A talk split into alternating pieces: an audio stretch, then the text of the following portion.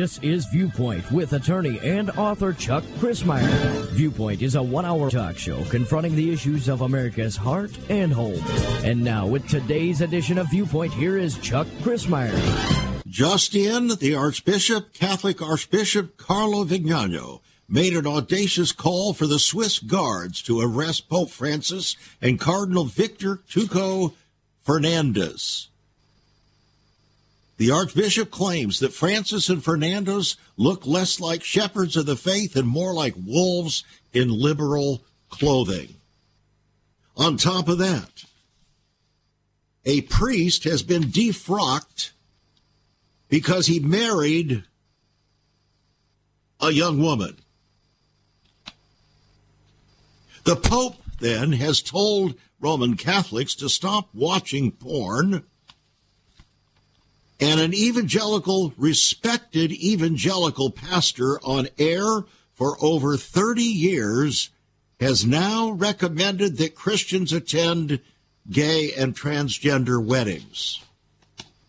And finally, a Catholic university has invited a homosexual priest to lead a queer holiness event. What say you about these things, my friends? Do you have a dog in this fight? Maybe and maybe not. Pastor, do you have a dog in this fight? Maybe and maybe not. But I suggest that perhaps if you don't, you will. Because quite frankly, what we're experiencing now is what one businessman called the quiet surrender of America. And I would call it the quiet surrender of the entire Western world. I would call it the quiet surrender, maybe not so quiet, but the quiet surrender of the entire Christian element of the Western world. The country, for instance, here in the United States, that you and I were once comfortable in and proud of is fundamentally different now than it was, say, 10, 15 years ago. There's been a radical shift in who and what being an American feels like and talks like. An entirely new language of words and ideas and priorities has been levied upon us. They have led to the quiet surrender of America. And who or what has that kind of power and what's at stake? asked this businessman. He goes back to the election of Barack Obama and he says Obama and his trusted lieutenants were the keepers of the flame. They intended to convert America into a European style state that could eventually become part of a world government. To do so, an ambitious plan was created to force changes upon people under the guise of social responsibility. Well, there's a lot of truth in that, and one wonders why in the world would, on this program, as we open the program looking at the church in its broader perspective and the issues that have developed just in the last few days, why would we talk about the quiet surrender of America or the West, which seems to have political implications? The reason, friends, is because there is a link between the political and the pastoral, between the link, uh, a link between the political and the religious and the legal and the economic, they are all linked. The attitudes and spirit that is governing one is governing the other. They are intermeshed in ways that most people do not fully recognize. And that's what we attend, intend to do here on this program, not only today, but every single day. To connect the dots and a lot of people are uncomfortable with that.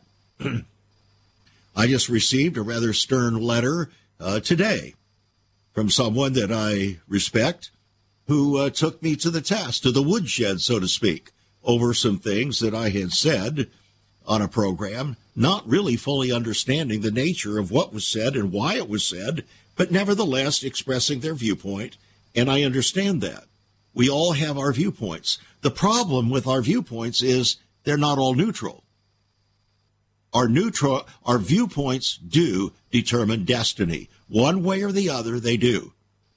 some in little ways, some in more uh, dramatic ways, but they all have a way of determining and directing destiny. So today on Viewpoint, we're looking at these issues that have been spread before us, and we're asking ourselves together one way of putting it would be how should we then live? Seeing that these things are developing the way they are, the attitudes, the actions, the recommendations, the compromises, the adjustments, whatever you want to call them, are happening right before our eyes and have been happening over quite a number of years. And I've been watching them happening uh, since the mid 1960s and early 1970s from California first and then onward to the East Coast and everywhere in between. Been watching these things develop. And if we have had an eye to see and an ear to hear and a heart to understand, we would perhaps have been able to perhaps avoid some of these things. But the problem is we've not had that willingness. Either the eye to see, the ear to hear, the heart to understand, or the will to do anything about it. There's always a reason, always a justification, always a reason to compromise. And the most used or abused reason for compromise is well, aren't we supposed to love one another? Wasn't didn't the Bible say that God is love? That we should be imitators of God and walk in love as dear children? Indeed, he did. But the same God also said that the practice of homosexuality was an abomination in his eyes. The same God who said that we should walk in love also said he hated divorce. The same God who said that we should walk in love and that we should love one another and forgive one another also said that whoever divorces their spouse commits adultery, and whoever marries the one so divorced commits adultery. What are we to do with these expressions? Well, we decided what to do with them. Nothing. In other words, dismiss them as somehow in violation of walking in love. But the Bible doesn't tell us just to walk in love. It tells us to walk in truth. In fact, we can't even understand love without truth. It's truth that defines love, not love that defines truth. And unfortunately, we're always prone to put the cart before the horse. Now, and to let the tail, by the way, wag the dog. So we're going to take a look at these items here, and I hope that you will listen with an open heart, with an open mind. I'm not going to tell you what to do in response, but I am going to open up the issues so that each one of us can think probingly in our own minds and hearts. What if you were the Pope? What if you were a pastor? What if you're a parent and you have to make one of these kinds of decisions, like my wife and I are going to have to do here shortly? What will you do then? Once upon a time, children could pray and read their Bibles in school. Divorces were practically unknown, as was child abuse. In our once great America, virginity and chastity were popular virtues and homosexuality was an abomination. So what happened in just one generation? Hi, I'm Chuck Crismier, and I urge you to join me daily on Viewpoint, where we discuss the most challenging issues touching our hearts and homes. Could America's moral slide relate to the fourth commandment? Listen to Viewpoint on this radio station or anytime at saveus.org.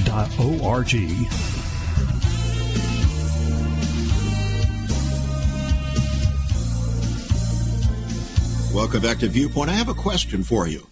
Does the love of the Lord override or dismiss the fear of the Lord? If we don't properly understand the concept of the fear of the Lord, how can we properly understand the love of the Lord? You see, the problem we have is we want to either go all whole hog one way or whole hog the other way. But the Bible does tell us, as I recall, that the fear of the Lord is the beginning of wisdom, and the knowledge of the holy is understanding. The knowledge of the holy. You see, if there's any one characteristic that describes God, it's holiness. That's the overarching characteristic of God holiness. So, what is it that God has asked of us? Well, if you go to the Old Testament, you find he says, Be ye holy, for I am holy. He said that to Israel. We go to the New Testament, and Jesus says, Be ye holy, for I am holy. Then we find it picked up by the Apostle Peter that we should walk in holiness. Then the writer of Hebrews says that without holiness no man shall even see the Lord.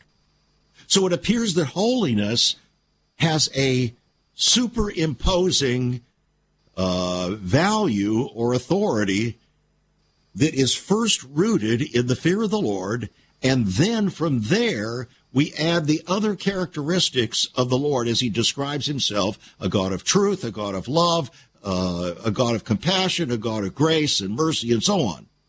We can't even understand those things without first having the undergirding fear of the Lord and understanding that God is first a God of truth and holiness. That having been said, and laying that kind of foundation, you being a jury of my peers here today, as I come before you as, shall we say, a Christian lawyer. Now, we're, we're not here to look at this thing in a law like way. We're here to look at it in the context of what the spirit of what the Bible says to us and why it says it.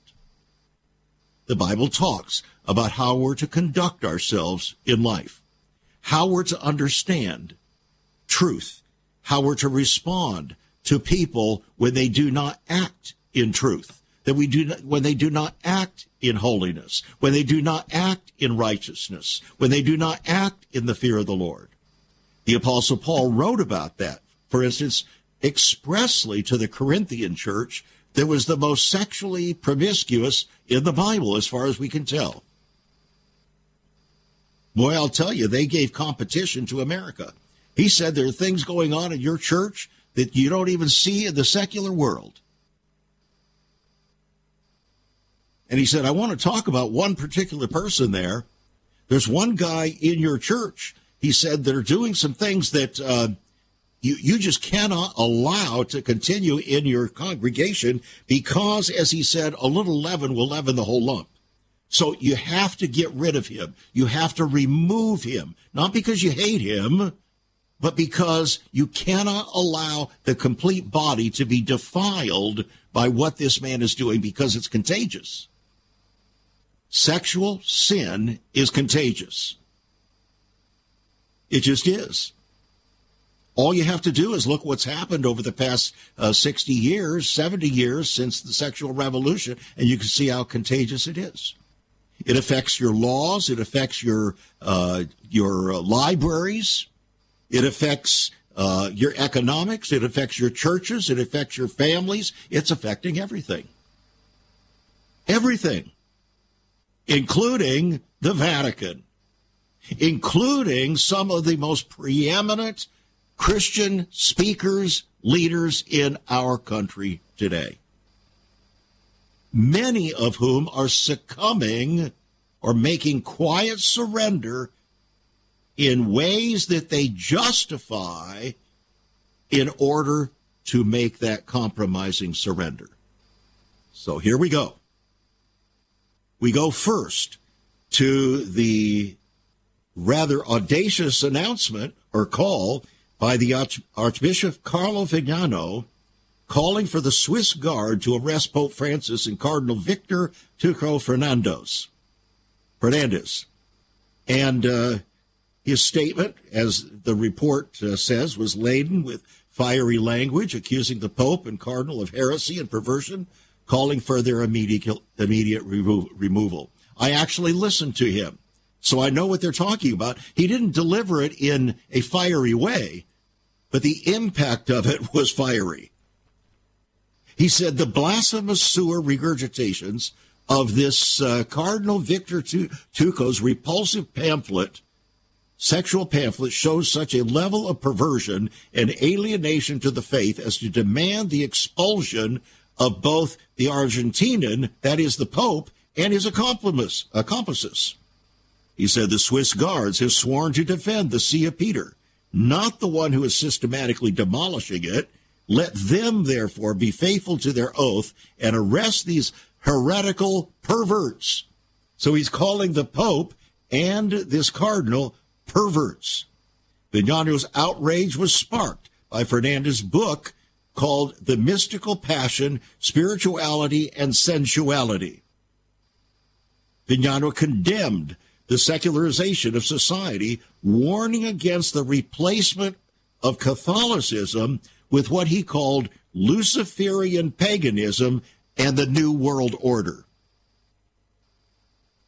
Notice his use of those two terms Luciferian paganism and the New World Order. Now, why would he combine those two? Because, friends, that's exactly what's happening.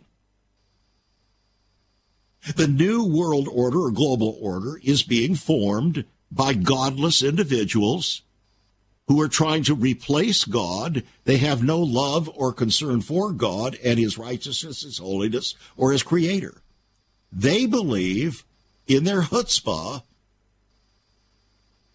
that in fact they can be as gods. So, as I wrote about that in my book Messiah, Unveiling the Mystery of the Ages, you will see how it's all laid out there if you don't have the book, I urge you to get a copy of the book because it shows you how surreptitiously so many of these ideas are weaving their way through in the name of a various kinds of counterfeit messiahships. So, Archbishop Vignano, there in the Roman Catholic Church, is warning against the replacement of the Christian faith with Luciferian paganism and the New World Order. Luciferian paganism. Well, that reminds me that uh, it was Albert Pike, the uh, one of the chief heads of Freemasonry, wrote the uh, the famous book on uh, Freemasonry, Morals and Dogma, he said ultimately that Freemasonry is the worship of Lucifer. And Freemasonry is one of the engines that has existed since the 1700s for the purpose of uniting the world in a new global world order. It's only one of many, but it is one. He used exactly the same language Luciferian worship or paganism. Now we go forward. We'll come back to that in the second half of the program. Then, in a decisive move that underscores the Catholic Church's commitment to its sacred vows, according to this statement coming from the political globe, a 30 year old priest from Alabama has been permanently removed from his clerical duties. The former priest Alex Crow made headlines when he married a recent high school graduate, graduate, an act that has led to what is called his laicization.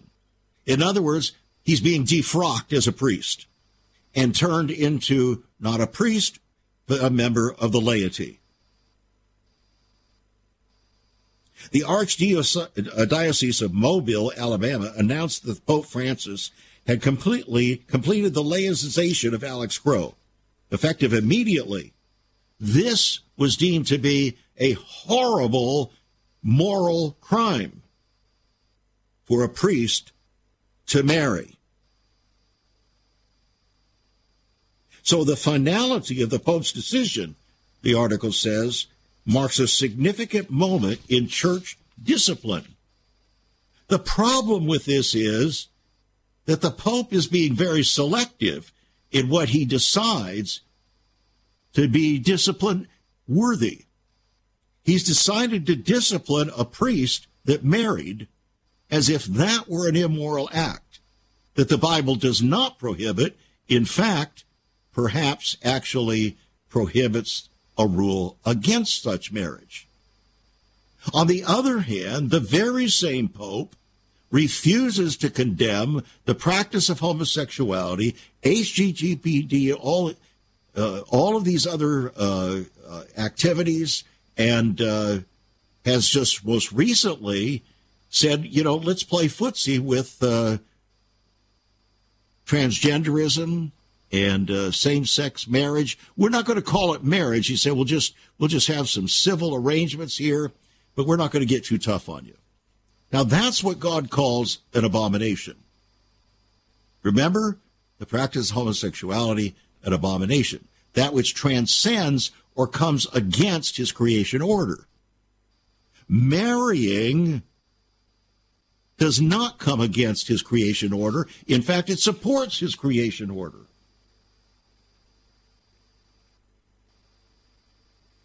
You begin to see how we pick and choose. Why was the choice made? The choice was made to protect the perceived power within the Roman Catholic Church as a unwed priesthood, a celibate priesthood. When the reality is that within the Vatican itself, it is well known and has been well known for a very long period of time, and Pope Francis himself well knows that many of the so called clergy within the Vatican itself are practicing homosexuals.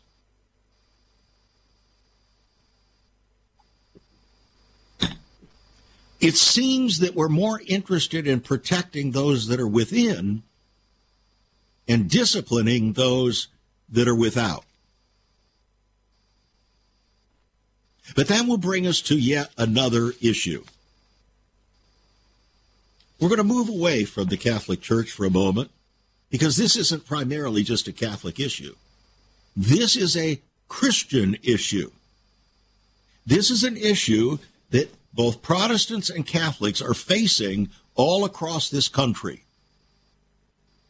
For instance, all across this country, in many larger churches in the country, I'm not saying all, I said many. I do know this to be a fact. Pastors admit it, that they have been willing to hire known practicing homosexuals as worship leaders because they were so effective.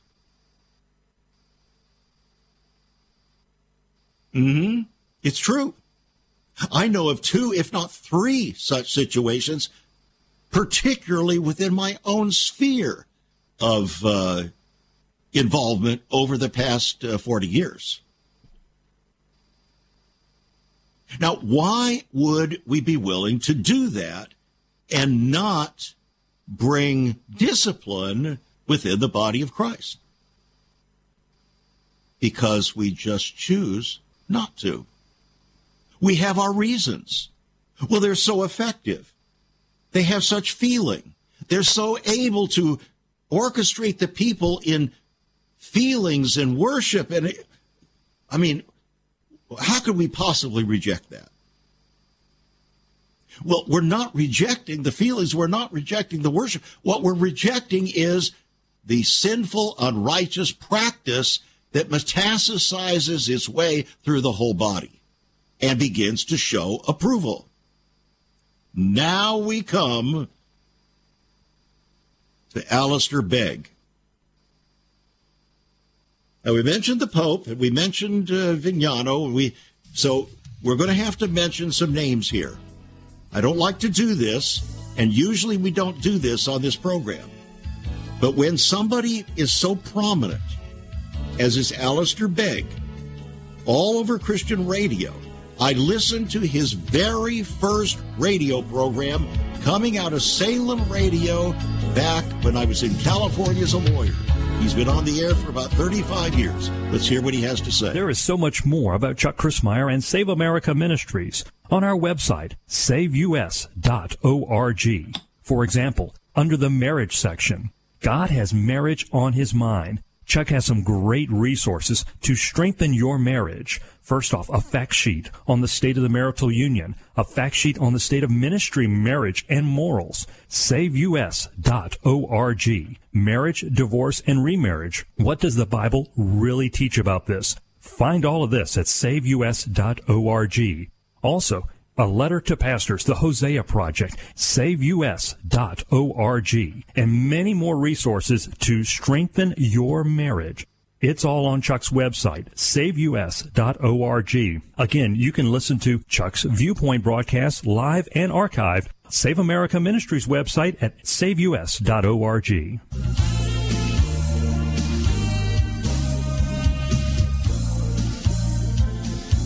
Welcome back to Viewpoint. I'm Chuck Crismier. You know, I I would urge you to seriously consider getting a copy of my book, uh, The Secret of the Lord. It's a hardbound book. The secret of the Lord, the Bible says, is with those who fear him, and to them he will show or manifest his covenant. The secret of the Lord. The, the uh, theme of the fear of the Lord makes its way like a river through the entire Old Testament and through the New Testament. It's the foundation of our faith. There is no promise of God that becomes a reality in any person's life without some aspect of the fear of the Lord being embraced, including salvation itself. All the promised blessings of God are contingent upon the fear of the Lord as the foundation. And it's our absence or our abandonment of the fear of the Lord in our country and across the Western so called Christian world that has led us to the chaos that we're now in, both in and out of the church, whether, whether Protestant or Catholic, doesn't matter. The book, The Secret of the Lord. It's a $20 hardbound book, yours for $15. It's on our website, saveus.org. Saveus.org. You can give us a call at 1 800 SAVE USA. That's 1 800 SAVE USA. Or you can write to us at Save America Ministries. P.O. Box 70879, Richmond, Virginia 23255. Writing a check at $5 for postage and handling. We will never recover what we say we want to recover in America unless and until in God's house we re embrace the fear of the Lord. And it's not as a concept, but as a reality in agreeing with God's word, his will, and his ways in all regards. If we disagree, if we diss his word in any way, we reveal we do not live in the fear of the Lord. We expect him to live in our fear. Because after all, I mean, we can make our own decisions, right? So let's consider, I want you to consider what happened now with regard to this beloved pastor, Alistair Begg. And I'm not here to put him down. He's a very good speaker. He speaks with a nice brogue. Uh, he's a pastor of a large church in Cleveland, Ohio. Has been on the radio, put on there by Salem uh, Radio back uh, oh, in the uh, the late 80s, I believe, or early 90s. It's been over 30 years. I listened to his very first program. So, his program is called Truth for Life. He's authored, authored a number of books, and that's not before us today. So, during a recent program of Truth for Life, Alistair Begg offered a scenario where a Christian woman called in saying that her grandson is about to marry a transgendered person. He was either a man transitioned to a woman or woman transitioned to a man. And he wants to know if she should attend the wedding. The Christian woman wants to know if she should attend the wedding of her grandchild that's marrying a transgendered person. So he said, Well, a lot of people aren't going to like my answer. So what was his answer? Begg said, Alistair Begg said, that as long as the grandson knows that she believes it's sinful and she does not agree with it, then she should attend the ceremony and even buy them a gift, because if not, her absence will simply reinforce the fact that she's judgmental and critical.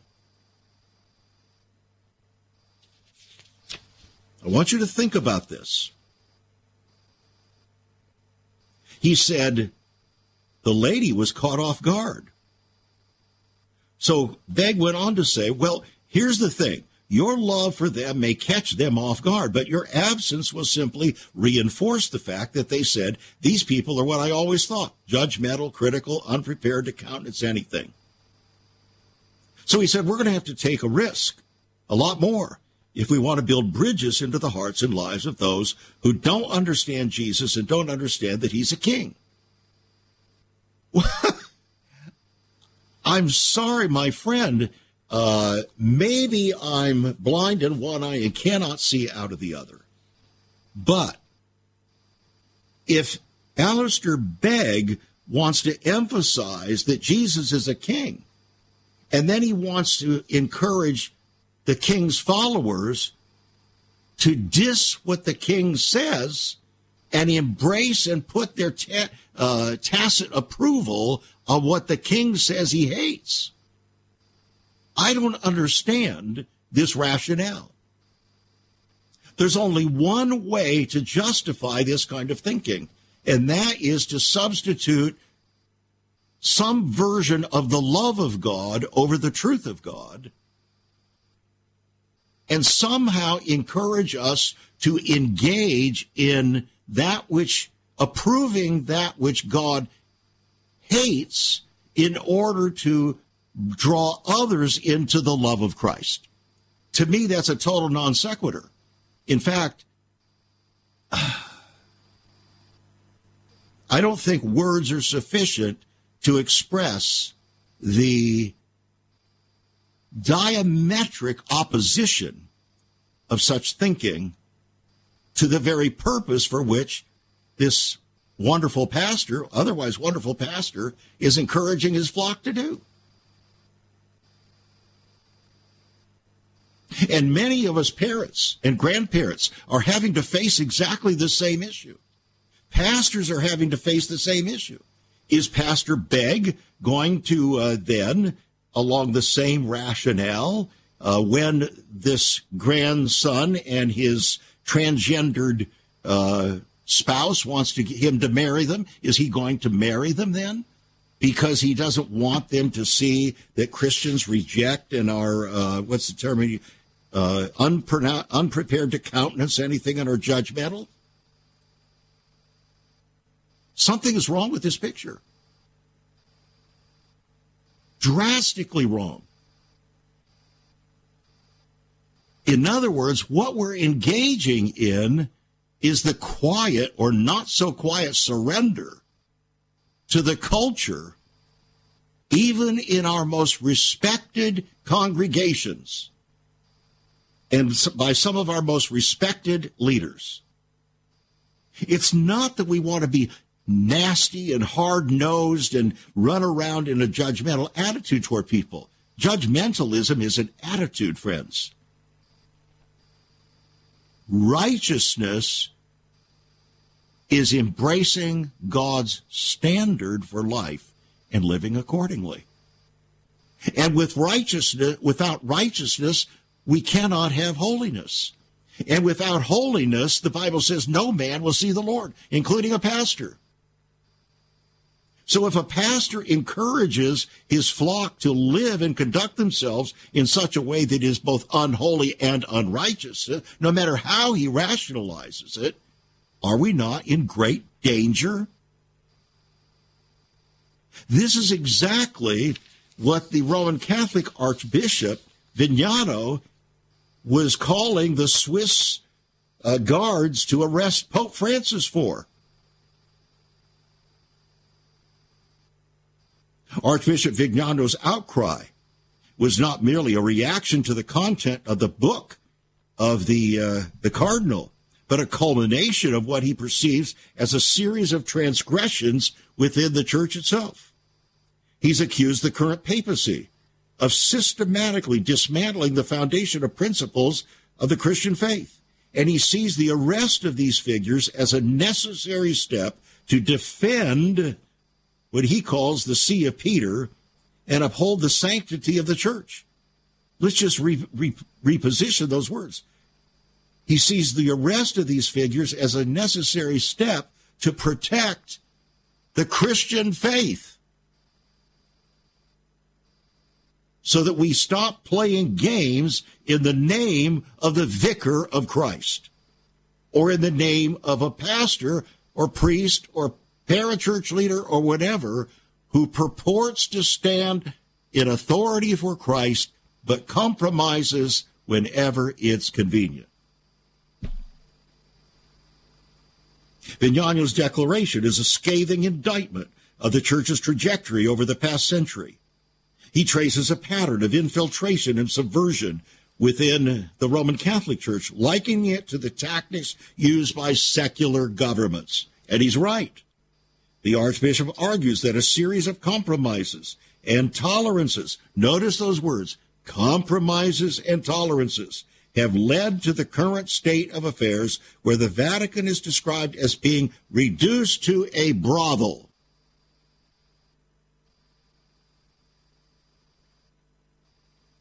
The Archbishop has been a vocal critic of what he calls the deep church and the alignment of globalist agendas within the church. Why?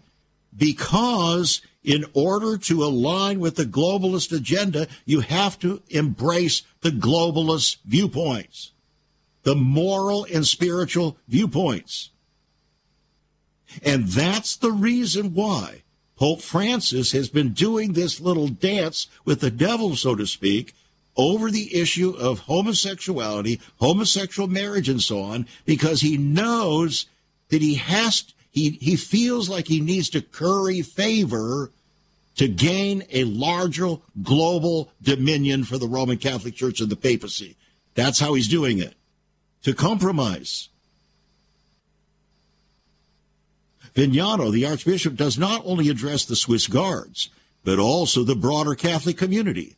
He urges collective resistance against the forces that seek to undermine the church, advocating for a return to the core tenets of the faith and a rejection of modernist interpretations that dilute its message. The response to Vigano's call has been mixed, with some praising his courage and others cautioning against divisiveness. That's exactly what's happening in the Protestant community, friends, even among so called evangelicals and even fundamentalists.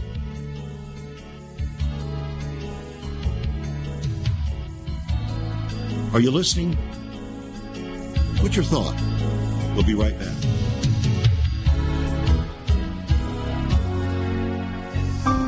Have you ever considered what the early church was like?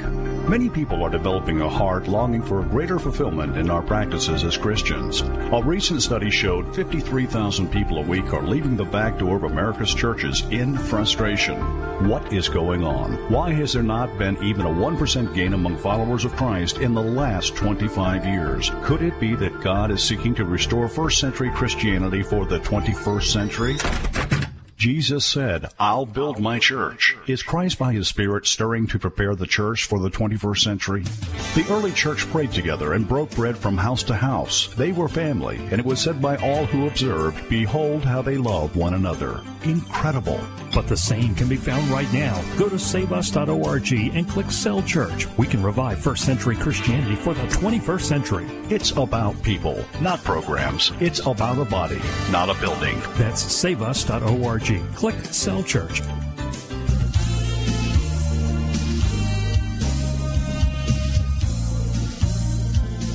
Welcome back to Viewpoint. Today we're grappling uh, with developments that have taken place just in the last few days, uh, both uh, in the Roman Catholic Church and in the Protestant churches of America and around the world. And they're revealing the serious, serious uh, assault that is taking place that we're willingly allowing to take place. We're quietly surrendering to the authority of the culture, the authority of the culture.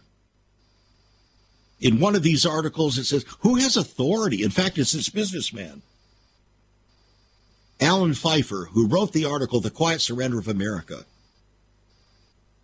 He says, he asked the question, Who or what has this kind of power and what's at stake?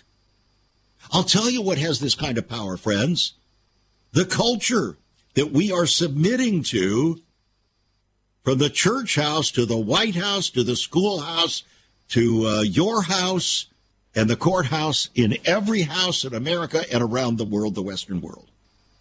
We're almost in a, in a state of total submission or surrender. In other words, we're throwing up our hands and saying, What else can I do? I have to give in. Case in point, a few years ago, the LA Times, Los Angeles Times, interviewed a prominent evangelical pastor concerning the subject of hell. The pastor was asked whether he believed in hell, and he said yes. So the person that was interviewing him for the LA Times says, Well, do you preach on it? And he said, No. So then the interviewer asked, well, the reporter asked, Well, why don't you preach on it? And here was his answer. Listen very carefully because hell isn't sexy anymore. That's what he said. And he was even on this program to admit it.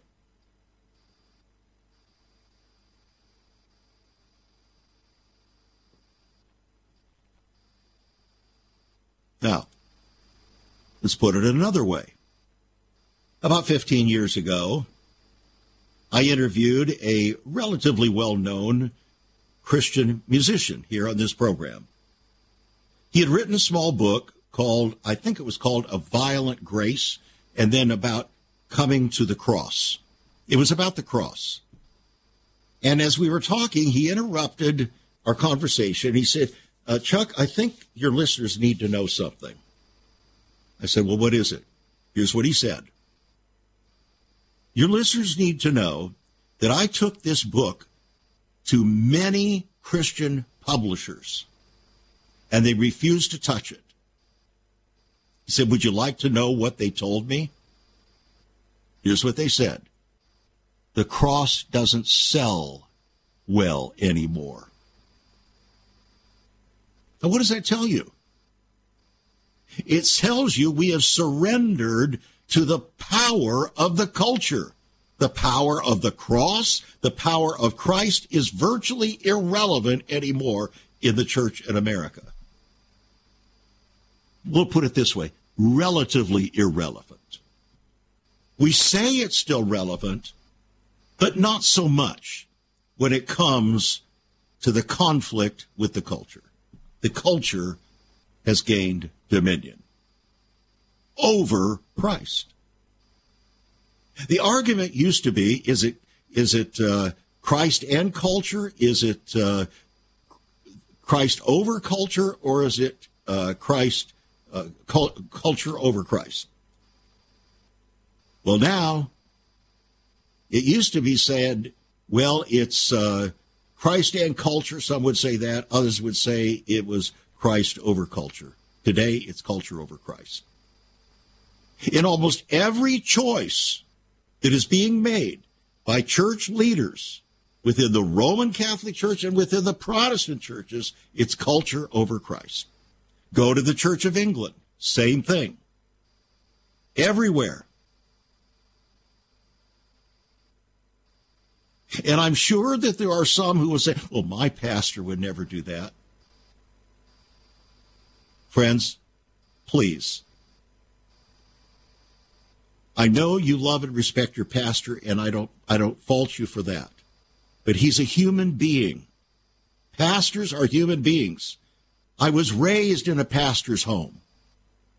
I am a pastor. And pastors are tested and tempted just like every other human being. by the very same temptations, in fact, more.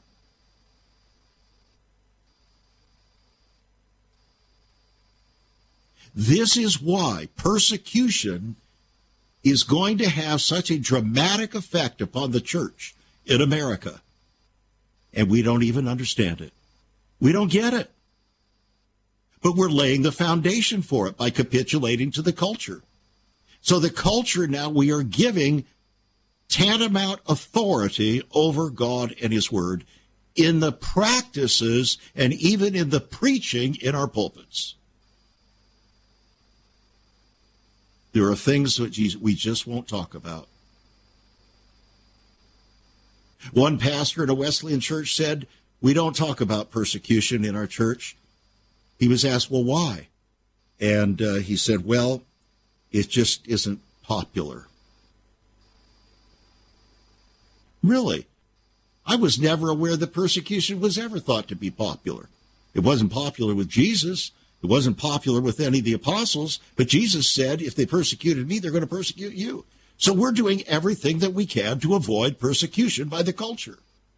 And the more we do this, the more we are succumbing to the power of the culture that ultimately will rule with an iron fist over God's people. And then, then what are you going to do?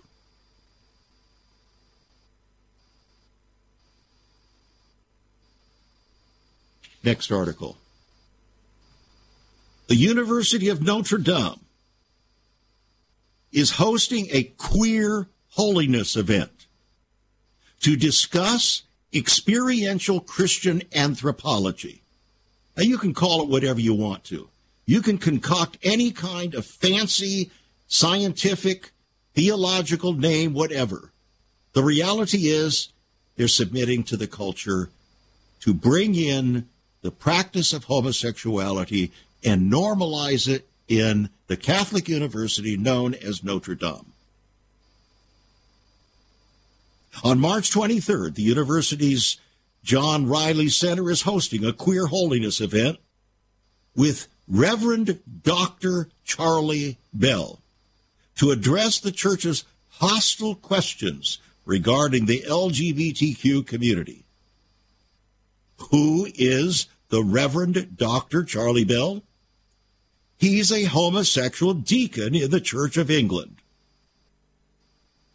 and a Cambridge fellow who's authored a book called Queer Holiness, which claims to find a better way to do theology.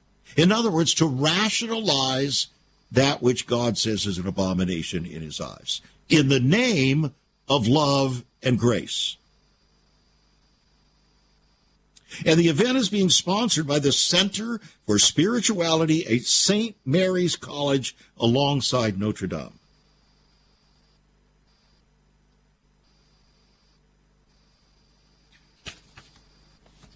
Have we heard of the Pope condemning this? No. Will he? No. Why won't he? Because he feels and has already told the world that he needs to come alongside and play footsie with the homosexual agenda in order to win more people to come under the sheltering, governing wings of the papacy.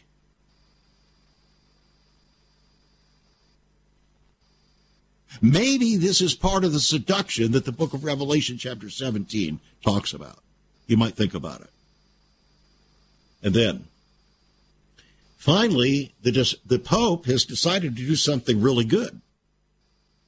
He's decided to carry, make an address to come after one of his top cardinals that was convinced, well, he didn't come after him. What he did is after the top cardinal was condemned for writing a sexually explicit book by Archbishop Vigano, now the Pope decided I'm going to divert the attention to another issue.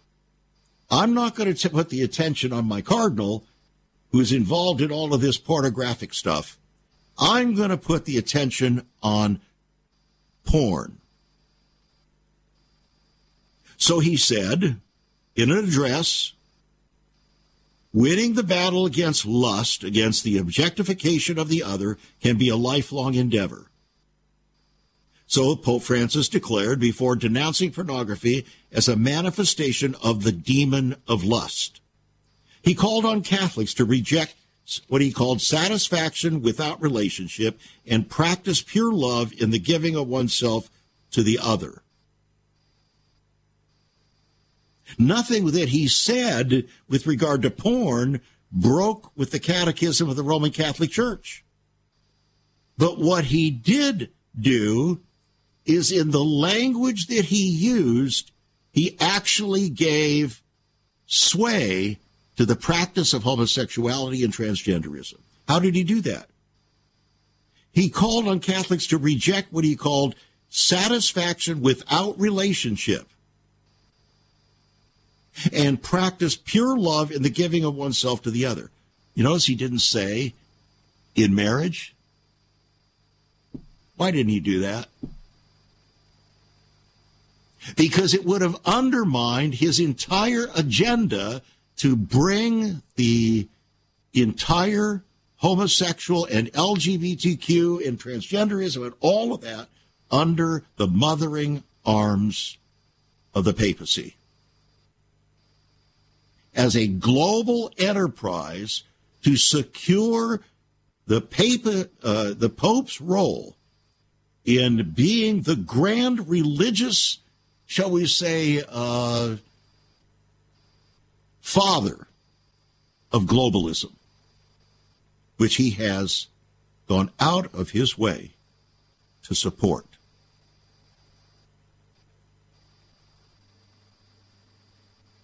Now, I don't know about you. You may call this, there's some may that call this a diatribe. That's a pejorative term designed to put down a legitimate com- uh, commentary on a serious issue. The use of the word rant or diatribe is a new modern pejorative term used to cover over that which a person doesn't want to listen to, no matter how legitimate it might be. Instead of dealing with it on its merits, they want to call it a label, a rant, or some other term that is perceived to be relatively derisive. It's the unfortunate thing, my friends, is that we have almost given up the ability or will to discuss serious issues in our midst. Almost completely given it up. We might do it in private, but when it comes to revealing in public, oh my goodness, you better shut up because the culture wields its cudgel over us and will compel us to do its will. So we're just going to have to ask Christ to forgive us for submitting and surrendering to the culture. It's just the way it is. Thanks for joining us here on Viewpoint. Get a copy of the book, The Secret of the Lord.